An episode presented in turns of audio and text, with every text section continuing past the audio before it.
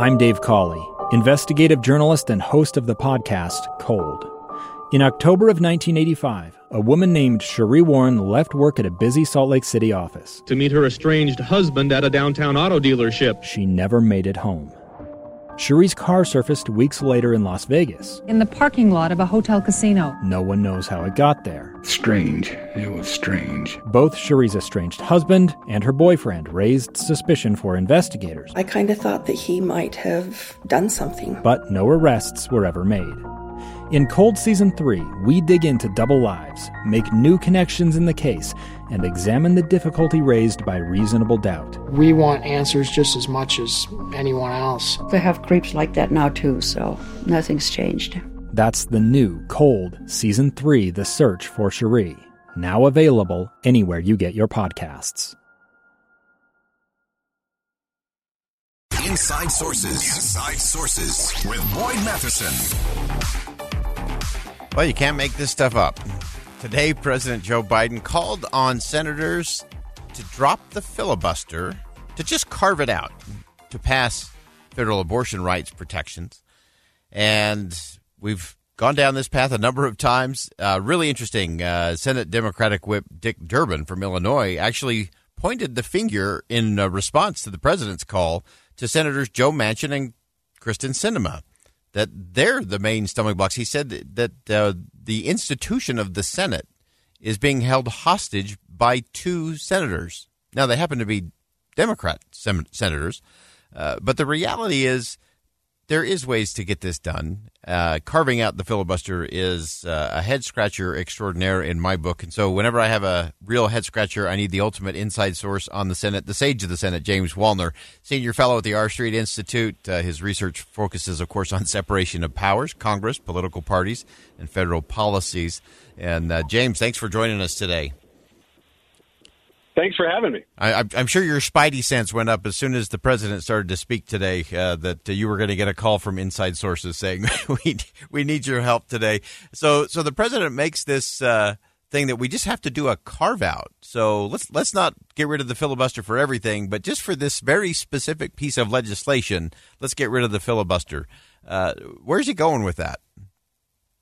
Well, this is exactly what the president advocated back in J- January with the voting rights bill. And just as we discussed back then, if your listeners will remember, this, I, I think, really shows us how little respect that uh, senators, that, that presidents have for the rules of the Senate when those rules stand in the way of getting them something they want. It's like we should follow the rules all the time, except for this one time when they don't let me do what I want. And I think that is that's it's absolutely absurd. And so as you as you look at that, James, uh, uh, again, it, it's such a, a head scratcher, and, and, of course, all of the cable news networks, uh, from the right to the left and everything in between, are uh, are engaging in great battle. We've already talked about the fact that there's fundraising emails being sent out from both political parties on what to do about the filibuster, and it's either you know causing the demise of the constitutional republic, or it's you know we're on our way to fascism, uh, whatever it may be. But you've explained to us on this show before, and I want you to explain again the fact that if if the Democrats in the Senate actually wanted to pass something on this, there's actually a way they could do that.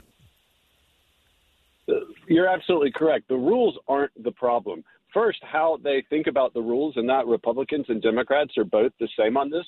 It it it undermines the very purpose of those rules. But as you just noted, they're not the problem. The problem is senators aren't trying to do the things that they say the rules are stopping them from doing. They have all sorts of tools in their toolbox to advance legislation. They just choose not to do it. And one reason, I think, you, as you've acknowledged, is because they don't have the votes to advance the things that they want to advance right now.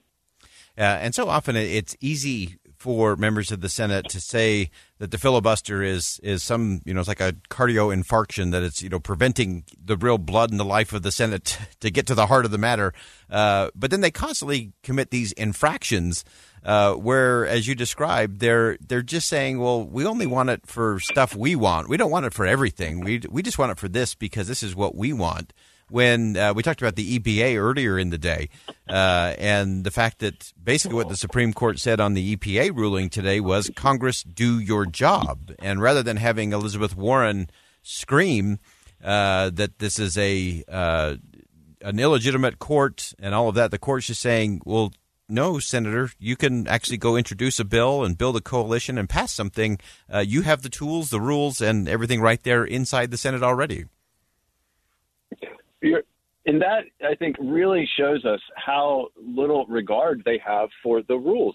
It's not a rule if you waive it whenever you want to do something that, that the rule would otherwise stop you from doing. And you're, you've basically made the whole thing meaningless.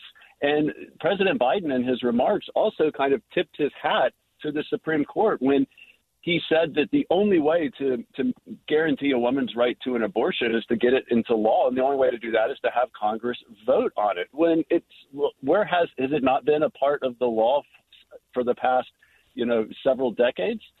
Does he think that the Supreme Court acted illegitimately when they made the Roe decision? If Congress is the only institution in our federal government that has the power under the Constitution to create law, then we have to ask ourselves why hasn't Congress been grappling with this issue and taking it up over the past several decades? Yeah, and that is the thing that we continue to come back to is uh, who's who's going to put it on the floor, and and often often it's it's both. Uh, Chuck Schumer and Mitch McConnell, uh, who who love to go behind closed doors and work out what they will and won't do. They they accept the fake fights that they're going to have for their fundraising purposes, and they decide what they can live with in terms of what's likely to impact the next election. And then they come out and drop something on the floor, and there's no debate and there's no amendment. Uh, and as you said, James, if Congress really wanted to deal with the Roe issue, they could have done it at any point over the last several decades. Any senator can put a bill on a calendar to codify a woman's right and access to an abortion. Any senator can make a motion to proceed to that bill and force his or her colleagues to vote on it any senator could have done those things. But the reason why senators don't do that anymore is because they're not interested in debating our concerns and then making decisions about public policy on our behalf. They're interested in creating legislative widgets. They're only concerned about the outcome. And if they don't think they can win a vote, then they don't do anything. And then they blame the things that that stand in their way, being the rules and others, for why they can't win a vote. When in reality, you have to try. You have to debate stuff. And then other people are going to try to stop you. And then out of that, you're going to get a compromise. And then that compromise is going to become the law of the land. That was how we got our Constitution. And it seems to me if it's good enough for the delegates to the Federal Convention in 1787, if it's good enough for all the men and women who have paved the way for the Congress that we have today, then it ought to be good enough for the Democrats and Republicans who are in the United States Senate now. And the fact that they complain about nothing happening when they have all of the tools at their disposal to actually make things happen, I think highlights very, very well for your listeners what the fundamental problem is. Uh, great insight as always, James Wallner from the R Street Institute, uh, always helping us break down uh, what is going on in this uh, call from the president to eliminate the filibuster. Just carve it out uh, for this specific thing uh, just doesn't pass the smell test. And there's so many things that can be done that should be done on a host of issues. Uh, and again, the more we allow Congress to abdicate its authority to the executive branch, the more politicized the court will be because the executive branch will always take the power.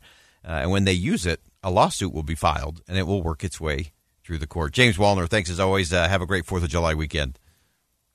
Thanks for having me. We'll step aside for bottom of the hour news. Much more to come. We're going to talk about the interest rate on the national debt. Guess how much it's going to be? It's a big number. Find out what it is coming up next.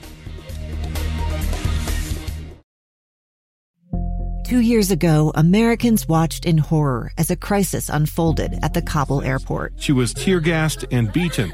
Images of thousands desperate to escape Taliban oppression filled our news feeds. More than 80,000 Afghans made it to America. But the story didn't end there. It was very cold. There was no power, no heat. Who would help our newest neighbors?